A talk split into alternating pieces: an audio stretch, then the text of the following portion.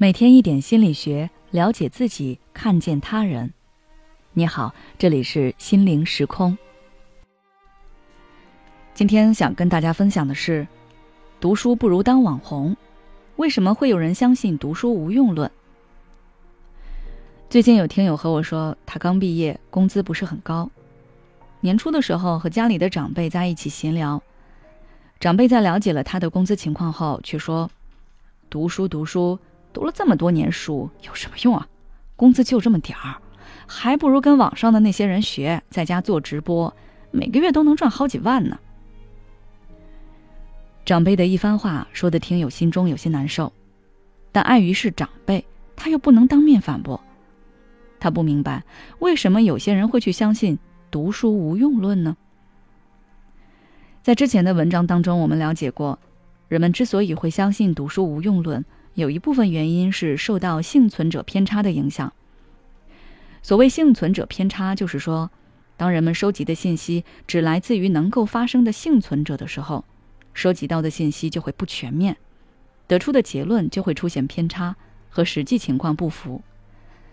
那些有平台、有粉丝、有影响力的知名网红，就相当于幸存者。我们对自媒体从业者的了解和认知，大多都是来自于他们。对于已经成名的网红来说，他们就是行业中的佼佼者。一次广告、一条视频、一次直播，都能给他们带来不菲的收入。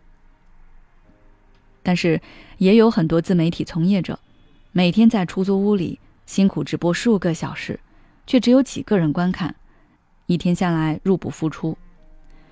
但是，因为这些自媒体从业者没有人关注，也没有大平台给他们展示自己的不易，所以他们。就成为了沉默者。这一切也就导致了我们对自媒体从业者的信息只能从那些知名网红身上获得，从而得出带有偏差的结论：做网红很容易，赚钱多，埋头苦读还不如当网红。其次，有的人之所以会相信读书无用论，是因为他们的认知水平有限。一个人的认知水平越低，他的想法就越单一。对一件事情的衡量标准就越单一，比较缺乏理性思考的能力和判断力。比如说开头案例中的听友的那位长辈，他的想法就非常的单一，在他看来，衡量一个人成功与否的标志就是金钱，赚钱越多的人越成功，赚钱越少的人越失败。而读书对一个人眼界、思维、精神的长远影响，他通通都看不到。或者说不关注，认为这些没有用处。这样的人受到认知水平的影响，总是固执地把自己看到事情当做评判事物的标准，并执着于用这个标准去衡量一切，难以接受其他的观点。但是我们要知道，读书并非是无用的。书本上的知识可能并不能直接的给我们带来收益。有时候我们也不能立刻将书中的道理应用于生活中，但是当我们读的书多、见识也多的时候，我们的认知水平就会提高，思维方式也会更加的多元。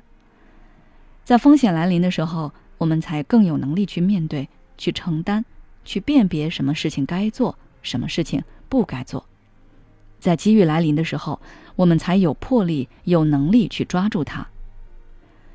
当然，可能有的人也容易受到世俗的影响，看到一些知识水平不如自己的网红生活比自己好，心里会有一点不平衡。但是我想说，人生这一条路不走到最后，你永远都不知道结局。